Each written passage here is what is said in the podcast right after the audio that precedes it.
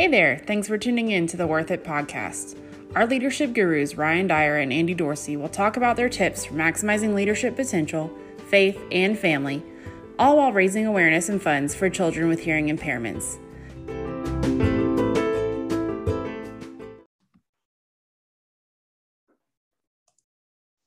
Hey everyone, welcome back to another edition of our Worth It podcast. Uh, I'm your host, Andy Dorsey. Got Doctor Ryan Dyer. Um, we're just two athletic administrators. Uh, we're both former high school coaches, with Coach Dyer coaching uh, high school basketball, and I'm an ex uh, high school football coach.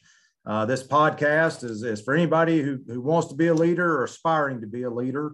And uh, we discuss all different types of things within leadership potential, with faith, our family. Um, and, you know, and one of the underlying things is we're trying to raise awareness uh, and funds for children with hearing impairments. Um, and we do this through our partnership with U V A Children's Hospital, and anybody out there that is interested and would like to donate, uh, you can do a tiny U R L backslash worth it podcast dot com, and one hundred percent of, of all those proceeds go directly to the hospital uh, to help the hearing impaired. Um, at this time, we're extremely exci- excited to introduce our next guest, and I'm going to turn it over to uh, Coach Dyer. Yeah, thanks for doing all that, Andy. And, and like you said, we're we're doing awesome with our uh, with our funds that are being raised at the tiny U R L slash worth it podcast dot com. Thank you for donating. And we have some big things coming up with, with all that. We're very, very blessed. Today on the show, uh, we have Lee Cockrell, who I'm one of his biggest fans, um, always goes out of his way to, to help people. Uh, Lee is a former executive vice president of operations for Walt Disney World. Uh, he was also the senior operation, operating executive for ten years, led a cast member crew of over forty thousand people, twenty resort hotels, four theme parks, two water parks, shopping, entertainment, E S P N, Uh, you name it. You know, Lee's been at Hilton Hotels before that, uh, Marriott, and just bounced around, done some cool stuff overseas with Disney, uh, runs an awesome podcast now that hopefully I know he'll tell you where you can find. I was telling uh, Andy before the show, Lee, I'm a big podcast guy and I, I wear out podcasts. You're my number one download every week, Tuesday when it comes out. You and Jody do such a great job. Uh, I'm, I bet I'm your very first listener every week. So thanks well, for being thank on the you. show, man. You got to get up early to be the first one because they start over in Australia and move this direction with the time zones. So maybe not the first one, but the most excited one. I can promise you that. And, and follow you. Daniel and all he does, and just uh, what a cool family you have. So uh, Lee, tell us a little bit about your, your background and how you got to be uh, a Disney V P and, and kind of your story a little bit. Well, it's, it's per, probably a miracle that I got that job, but um, yeah, I, I've tell people I grew up on a farm in Oklahoma. Uh, we were poor. We didn't know, I didn't know anything. We had, we didn't even have indoor plumbing. My brother and I didn't know that was a problem until we found out other people had it. And uh, it was a pretty dysfunctional family. My mother was pretty busy. She was married five times. So I, uh, I've been adopted twice. I got my name Cockerell when I was sixteen by husband number four. And because she started making better decisions, I got to go to college because he had money. And um, so I went to Oklahoma State University for two years and forgot to go to class. So I promptly flunked out and went in the Army in nineteen sixty-four. And um, met a guy there. When we got out of it, we, uh, he asked me if I wanted to go to Washington, D C with him. He was going to open the Washington Hilton up on Connecticut Avenue up there where uh, John Hinckley shot President Reagan back in the eighties, uh, coming out of the hotel, actually. And um, I said, sure. I'd never been anywhere outside of Oklahoma. I was twenty years old and got in my car. We drove to Washington, and I got a job at the Washington Hilton as a waiter in the banquet department. And uh, I'd, I'd never been in a hotel before my whole life. Uh, when you grow up on a farm, you don't really go to hotels. Well, we went to one hotel when we were sixteen with a keg of beer, but that was not considered lodging. And uh, so, uh, yeah, I just got started. I got into a management training program. I tell young people today, the reason I got into the management training program is, and without a college degree, is I had a good attitude. If you don't have a college degree, it's probably good to have a good attitude because that'll help you. And I'm very organized. I'm very disciplined. I have a very good system for staying, keeping my promises, doing what I say I'm going to do, following up. That's pretty critical today to be uh, somebody who can uh, do what they say they're going to do, and you can trust them. So then I had worked for Hilton for eight years. I met my wife in the hotel where I worked, and we got married, and uh, then I got transferred to Chicago, and then to the Waldorf Astoria in New York, and then went to Los Angeles, and uh, we had a two-year-old by then. And then I stayed with Hilton eight years, went to Marriott for seventeen years, became the vice president of food and beverage operations, because I had focused on learning all I could about food and beverage. So I'd been a cook, I'd been a waiter, I had done all the jobs, accounting, finance, uh, and all that paid off because, you know, once you become an expert in something, somebody, somebody wants you. And people say, how do, can you say uh, you're an expert? And I said, because I know more about it than you do. So that makes me an expert. And um, I was very successful. I was in food and beverage business for twenty-five years. And then I got to be a general manager. And then I got recruited by Disney again uh, to open the food and beverage operations in France, to open Disneyland Paris. Did that for about a year, two years. And then I became the vice president of operations for the hotels over there. And then I asked to come back to Orlando and be uh, Uh, in charge of the hotel division, and then a couple of years later in charge of all operations at Disney. And uh, it was just kind of unfolded. And I would say uh, my wife, uh, her her dad was an admiral in the Navy, so she'd already moved twelve times before she before she met me. And we've moved eleven times, and we've been in Orlando twenty-nine years. So you can imagine those early years was to get a promotion, you had to go. And yeah, we did. And we we had we loved everywhere we lived, had fun. We have one son, Daniel, uh, who was worked for Disney twenty-five years and was the vice president of the Magic Kingdom when he left. And he started a business like I do. We do seminars and speaking and all kinds of things.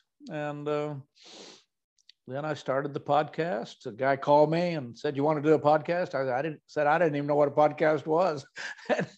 So we started that seven years ago. We got three hundred fifty or sixty episodes now every Tuesday. It's called Creating Disney Magic. Give you a lot of good advice for fifteen minutes for how to be a better leader, better manager, maybe a better father, maybe a better husband. We talk about everything from anxiety and depression to what people are trying to achieve and all those things that we all have the same problem with. And um, then I wrote four books on leadership and management. And then I've got an online Cockerell Academy now. It's eight courses. courses, which is a subscription service, and that's selling well. And we've got some contracts with some big companies that use it for training development of their companies. And, and that's about it. After I, my wife makes me get the laundry done and vacuum and make the beds. And I uh, do podcasts like this with you. Yes, sir. Well, I know if people aren't listening to your podcast, they're missing it. Like I said, it's short and it's awesome. And it's my, it's my favorite. And that's saying a lot for somebody who listens all the time. You know, you, you have some great, the great, Great book, uh, Time Management Magic. And I know you, people need to go check that book out, first of all. Um, but just give us some of your favorite tips on time management. I know you got the magical planner that we love, and but just any of your favorite tips. Well, you know, I was always disciplined. You know, as somebody said, I was home on time for dinner. But uh, I didn't have a system. And as you get more responsibility in life, like really, from maybe in college to getting married and then kids and then a soccer game and your mother-in-law's coming in and your boss wants this, and it just, it gets bigger and bigger and faster and faster. And uh, I finally went to a seminar when I was about thirty, uh, nineteen eighty or so, and my boss made me go, and I learned a system, which was amazing, uh, how to, how to keep your life under control. And um, it's not about time management. It's how do you keep all parts of your life under control? And uh, I learned that, and I started practicing. And then I started writing my own system and teaching it. I've been teaching it for almost forty years, and probably three or four hundred thousand people have gone through it. And it helps. I mean, because high school kids and college kids don't, some reason we're not teaching them this organizational skills. How do you get it all done? How do you decide what not to do? How do you decide what to do? You only got so much time, and you got to learn to say no. You've got to focus on the important things. And when I was at Disney, I, only three things I focused on was making sure we hired the right people, they got the right training, and we treated them right. I had a lot of experts that did everything else, engineering and food and merchandise. After I retired, my wife told me she, that I had three new items to work on. She said, your new items are take care of yourself so you can take care of us, then take care of your family, then take care of your business. And if you have any time left over, you can help Kim Kardashian with her problems or play golf or do whatever you want. But, and I think that's true. We all got to think, well, what are the three most important things you got to get done before you do other things? And your health certainly is one. And you guys are in the athletic business. You know that when you're healthy, you perform better. You got a better attitude. Uh, I mean, everything's attached to that one thing. And if that doesn't go right, not much goes right in your life. And I've learned really over the years that procrastination, which a lot of people do, students put things off, uh, parents, everybody doesn't do the hard things because if you don't feel well, if you wake up in the morning, you didn't get enough sleep, or you drank too much, or you went out too late and you're not eating right, because not getting enough sleep is the starter for having low energy and uh, procrastinating. You know, those days when you don't feel well, you don't get much done. You know, next thing you know, the day's over and you kind of sat on the couch and looked out the window and uh, whatever. So I really focus on my health. Uh, my wife and I both have a trainer. We work out twice a week on agility, balance, and uh, strength. And uh, because I tell people I'm in the ozone, you know, the obituary zone. I'm seventy-seven. You know, you look in the paper, seventy-seven is a bad number to be in, in that section.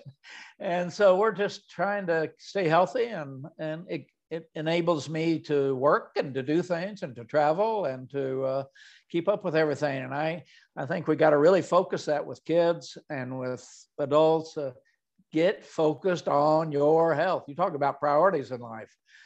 Uh, how many people, you know, it's broken a hip or uh, they're, they just, uh, they walk bent over and they have low energy and they don't want to do anything. And, and, you know, you talk about priorities in life, that's one that'll serve you in every single way. And you see the great athletes, they're in shape. I mean, they take care of themselves and uh, it pays off, it pays off not only in athletics, it pays off in all parts of life. And, uh, Uh, you're in a better mood when you feel good. So you don't aggravate your wife. And then, then you stay married. You don't have to get a divorce. Amen to that. So hard things, we got to get, teach people to do the hard things. Uh, yeah. Yeah. I know uh, Ron and I, we, we both have a student athlete leadership team and, uh, you know, and time management is one of those big pieces that we talk about. Um, I just met with mine last week and started creating those, I believe lists, you know, and wanted the kids to be able to write down what they thought their priorities were, you know, at, a, at, at the age that they're at, and, and trying to encourage them to, uh, you know, reflect on those once in the morning, you know, get up in the morning, just glance over them as a constant reminder.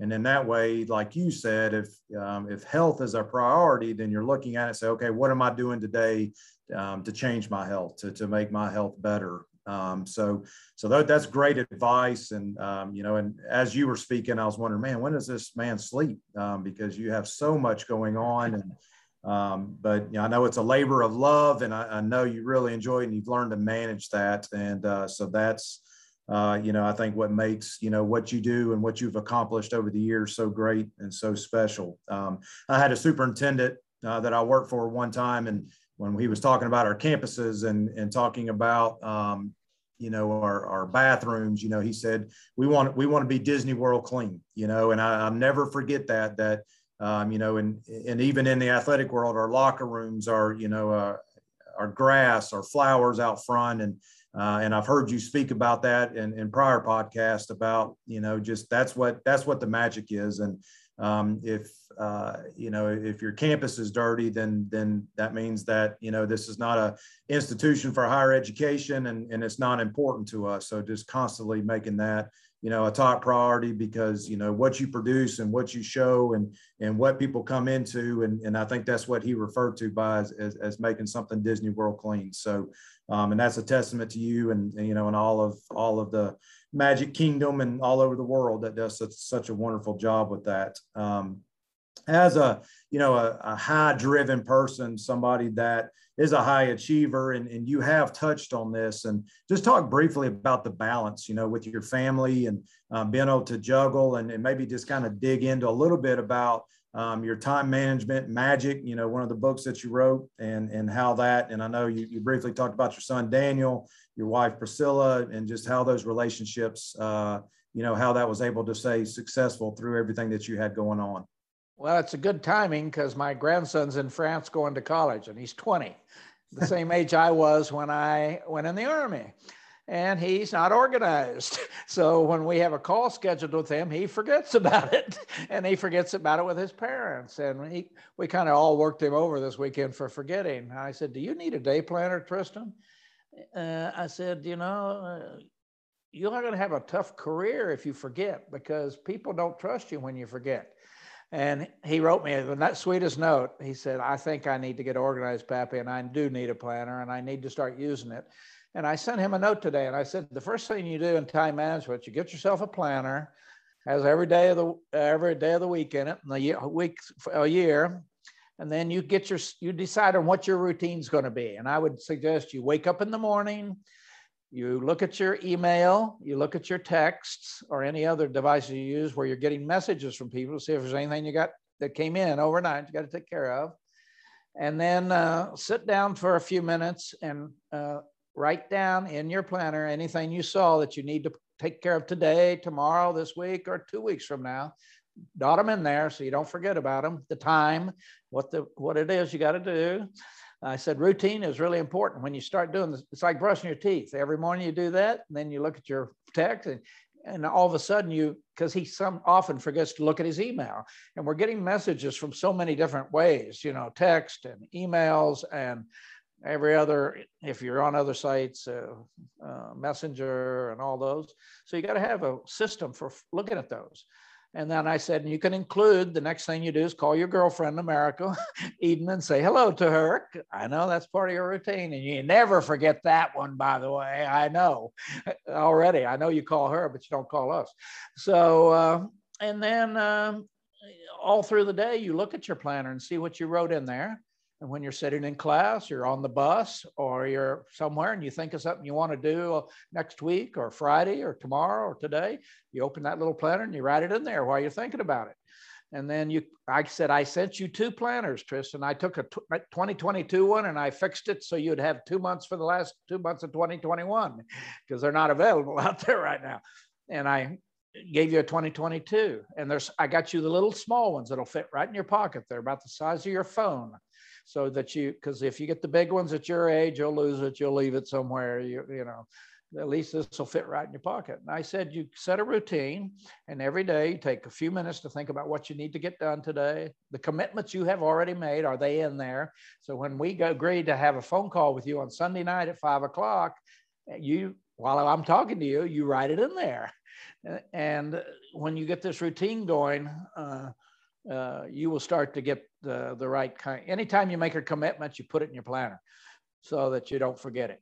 And uh, that's, it's simple. Uh, it's, um, I, I've used, I've got this same planner for, oh gosh, uh, thirty-five years, I guess. I keep buying it. I understand they're going out of business, but I had a whole bunch of things to do today, as you can see there.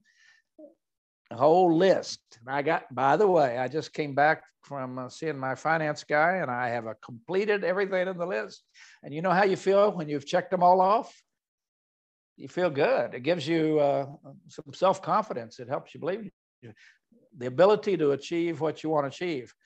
And you, sometimes you can't do everything yourself. You may need a trainer. You may need a, at Disney, I needed a lot of experts to do the job for me. I, did, I, I couldn't do everything. I have a good tax accountant. I have a good uh, marketing person. I have a good website guy.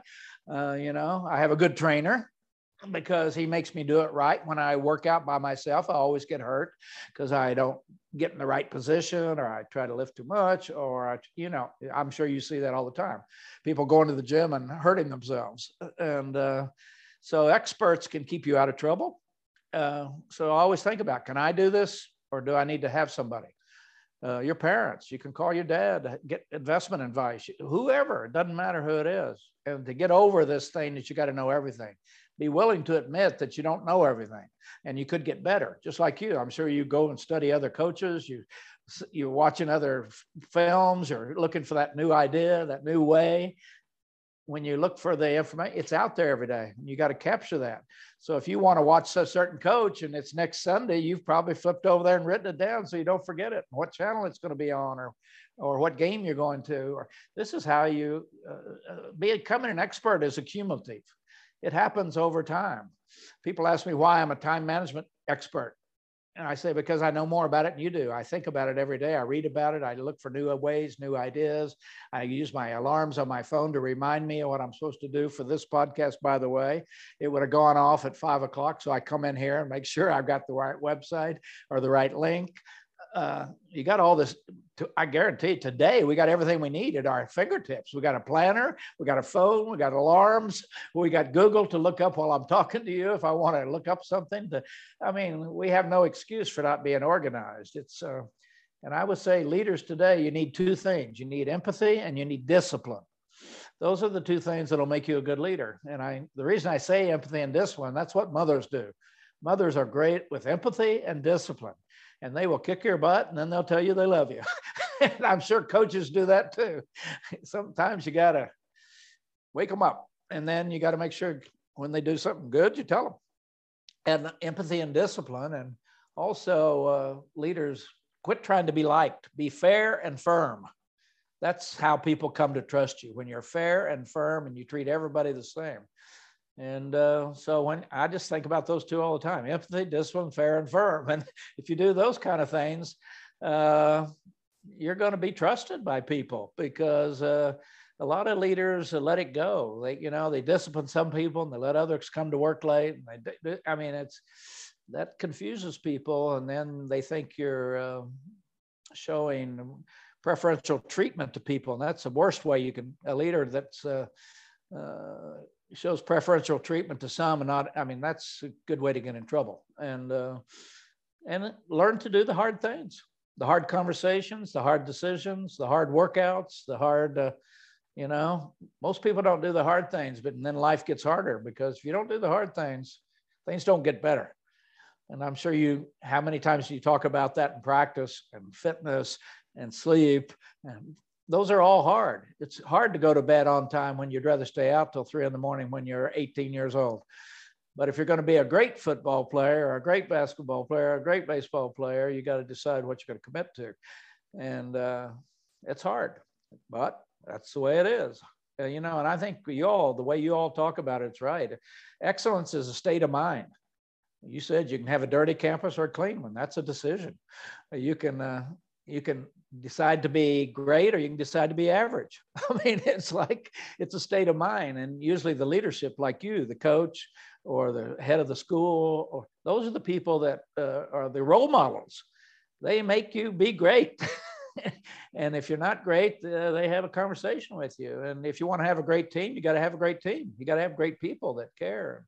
And if you want to have an average team, you can let them come late, and you can not work with them on getting fit and being safe. And you can, you can mistreat them. And so you lower their self-esteem, so they get depressed. it's, a, it's a big responsibility. And uh, I think sometimes we don't think about it that way. We, the influence you and I, uh, uh, we have is unbelievable. And people underestimate their influence, in my opinion. We just think, well, I'm just this or I'm just that. No, you have huge influence, especially young people, huge. And so, and they want it and they need it, and they're not always getting it at home. In fact, you may be the most important person in their life to set the example. I find that out over and over and over again, that a lot of kids are not getting that, uh, that belief in themselves at home where they should be getting it. But uh, the teacher and the coach can be the first firewall. They can notice that, they can, and I would tell you, I have a kid I focus on, and his grades weren't very good until they got a whole lot better when his baseball coach said, if you don't make this certain grade, you're not playing anymore. So that got him moving. His mother wasn't impressing him, but this coach told him, here, here's the story, bye, guy. And I think that's great, because when you want to do something, the person who's in charge of that can get you to do it, you know. And uh, if somebody told me I couldn't do something unless I did that, and I love to do it, then I would uh, probably respond. So I think uh, Parents, maybe they should do it, maybe they can't do it. There's a lot of dysfunction, as you know. You're in the school system, you know what's going on. And uh, these kids just need somebody they can um, respect and look up to. And uh, I think a coach is often that person, by the way, uh, frankly. I remember my coach in high school, my track coach. I mean, he was a great guy. I still remember him fifty years later, how he treated us. And how he, yeah, I mean, it was amazing. Yeah. Yeah. Hey, Lee, you, um, one thing I was, I was talking um, to Ryan earlier, and, you know, and I had the privilege to be on the, on, on his local podcast with, or I guess it's more of a book study that he was doing with his coaches, uh, you know, almost two years ago today. And, you know, and it, and it kind of hit me, and you were talking about, you know, having a planner and, and writing things down. And, and one thing that I wrote down, um, you know, almost two years ago that you said that I would love for you just to touch base quickly on, is you said there are three things that people need to be successful. You know, it was education, it was exposure, and experience. And and I'll be honest, I've used that so many times in, in talking to kids um, and young people. And in education, sometimes I've kind of referred to them that it goes back to what you said. It's uh, knowing more than the next guy. It's not so much a degree. It's just knowing your trade and, and trying to do it uh, better than the than the next person. Yeah, you know, I think education teaches you theory. Experience teaches you reality. And exposure teaches you to be a, have respect for people, because you get exposed to people from everywhere. You get exposed. I tell young people today, as soon as you graduate, get out of the village, go to the big city for five years, meet people from all religions and backgrounds. And uh, in the big city, nobody cares what you are. They care who you are, and can they trust you? And can, will you do a good job? And, and, you know, the difference between what you know and what you can do are two different things. And we get a lot of kids that come out of college and uh, they've had no experience. So they're in shock when they have to get to the first job, and they, they had, they've had no work experience, and that boss is not like their mother, and they got to show up for work on, they got to do this and they got to do that. It's stressful. And, uh, I, boy, the one thing I think we've driven in our family with our grandkids, who are twenty-six, twenty-three, and twenty-one now, and our son, is you work. When you're fourteen, fifteen, sixteen, you work. You have a job, and it may be in horticulture. I said, you can write. You know, it may be mowing lawns, it may be spreading mulch, and it may be pulling weeds. And you're, you can put on horticulture specialist on your resume, but I don't, you just, you still need to know why you don't want to pull weeds for the rest of your life. And uh, experience, there's nothing, I mean, I would suspect at the end of the day, experience is what makes you successful, and exposure. That exposure thing to me is, you know, I was, grew up in Oklahoma, which was pretty, uh, we'll say the town I grew up in was pretty uh, racist and pretty bigoted. And I grew up thinking that's the way it was. I went to segregated high schools and school. I didn't even know any different. Uh, I went in the Army before the uh, civil rights laws were passed. When I got on the bus that morning, I looked out the window at the bus station, said white and colored water fountains, white and colored restaurants. I was there. I know this. And then I went in the military. First black person I ever met was when I was twenty years old. Can you believe that? And then all of a sudden I started to figure out all those things I heard at home about other people weren't true. And then I moved to Washington, D C. Everybody there is from somewhere else. Then I moved to New York City, and then to Los Angeles, and then to Paris. And uh, what you learn is, no, all people are, they have babies, they love them, they care about them, they want to, don't, don't be thinking about people as governments. The governments are all useless. I mean, it's people, it's people, people, people. And uh, so that's where I tell people, make sure you're getting the education. And even if you drop out of, you don't go to college, like me, I didn't finish. You've got an internet now, you got Google, you can learn anything you want to learn. Podcasts, you can go to seminars, you can go online and take courses. Uh, you can become as smart as the next person if you want to. Pick something you love, and it's all that information is in your pocket on that phone. And then go out and get experience, any experience. I tell people, how can I, they say, how can I get with Disney? I said, take a job nobody else wants. Get your foot in the door, and then show them how great you are. And you won't be there six months before you get promoted, because when you're great, you're noticed. It doesn't matter what the job is. Daniel, my son, started in parking. He had a degree from Boston University. He's got an M B A. He started in parking. I started as a waiter. And, and as you just mentioned, I said, uh, how, kids had say, how can I be successful? Be better than everybody else.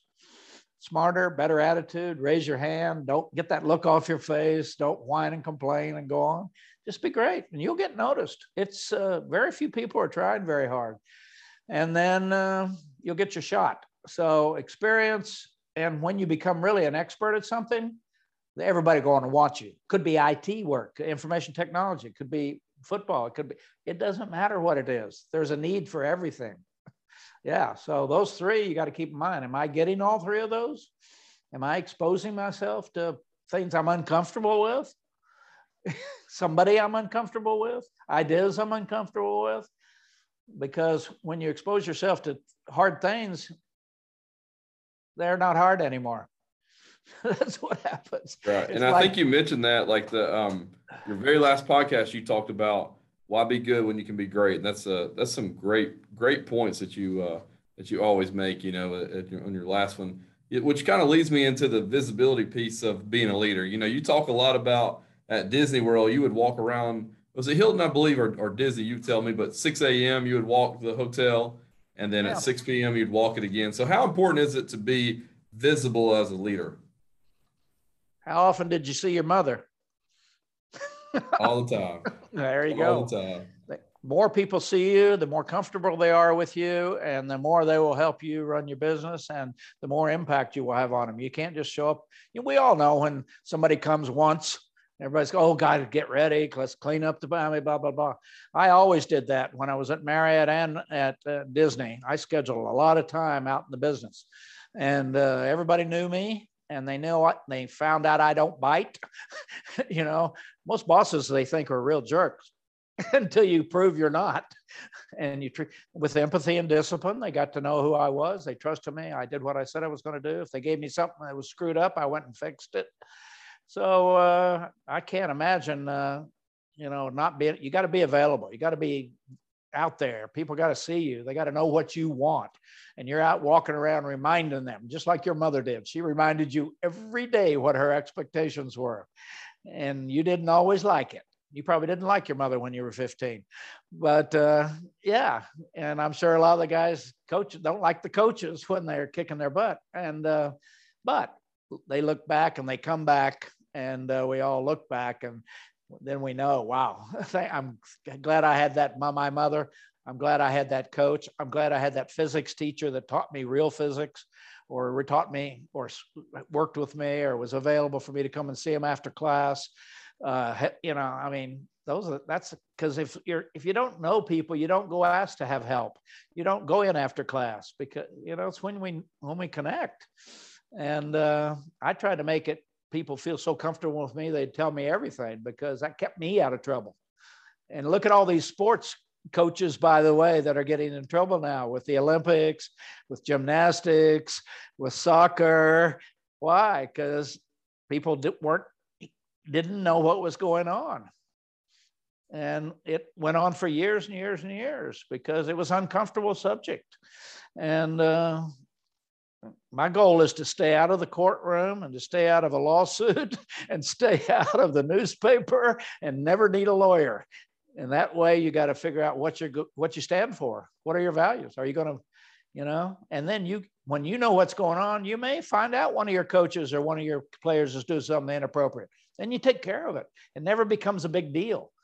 I want you, I want my people to come to me, not to the newspaper, not to a lawyer, not to the superintendent. I want them to come to me if they got a problem, and I'll fix it. And that's what they have to know. And when you had a big problem in your life, you went to your mother, and she took care of it. And she took care of you too sometimes. Yeah, so I think it's that simple. I think we've got to use those analogies with students to know, hey, you may not be happy with what I just did, but I appreciate you. I'm behind you. This is for you. I want you to be successful. And so run another two hundred yards anyway, but I love you, you know, I love you, but I'm going to make you better. You're going to be better in this group. And yeah, that's not, the old, uh, I'm going to coach you hard and love you hard. Absolutely.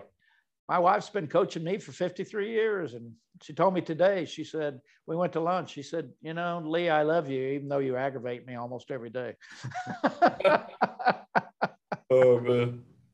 Hey, what is, uh, there, you know, obviously you've had a lot of success, and um, but what, tell our listeners just one obstacle that you've had to endure as a leader, and, and, and what you tried to do to overcome it.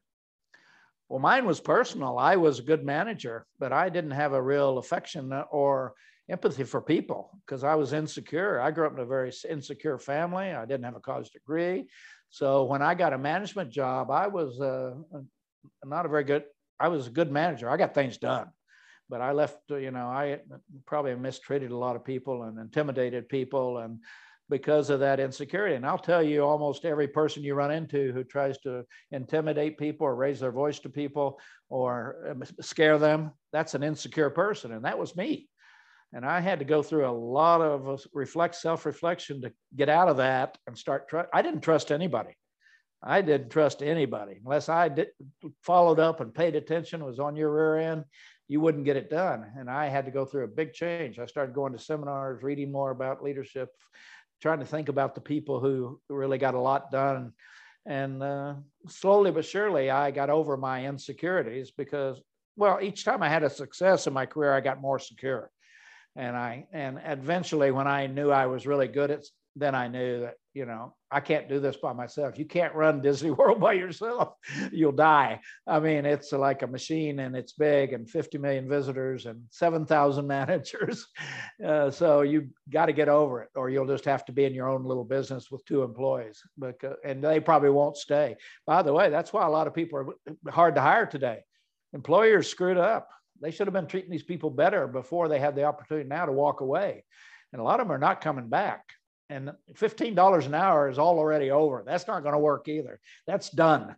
And uh, uh, it's a, you know, I told people, quit looking for people and focus on keeping the people you got. Treat them right. Train them, develop them, show them a future, uh, help them with the problems they have, uh, have hard conversations with them. Tell them you're going to help them, because you go there offers people more in a job today, or they're not going, you're not going to have them. That's it. And you know, we got restaurants around here can't even open for lunch anymore.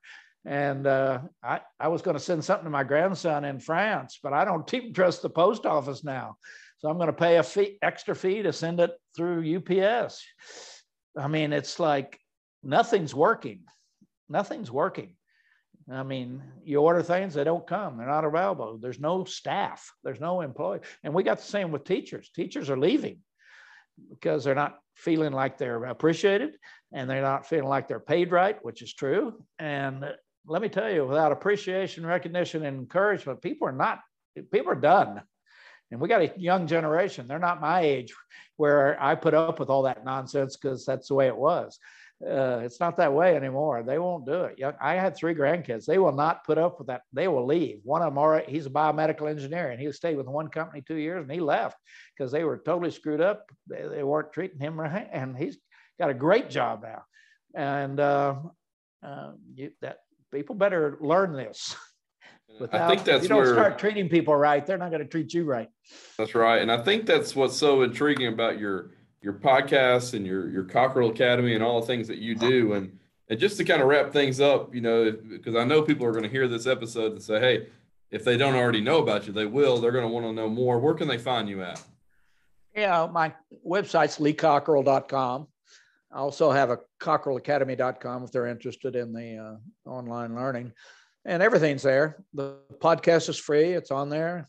Uh, my blog's on there. Uh, My books are on there if you're interested in any of the four books. Uh, there's videos on there of giving you kind of a, a taste of the speaking, the way I speak to people, uh, doing speeches.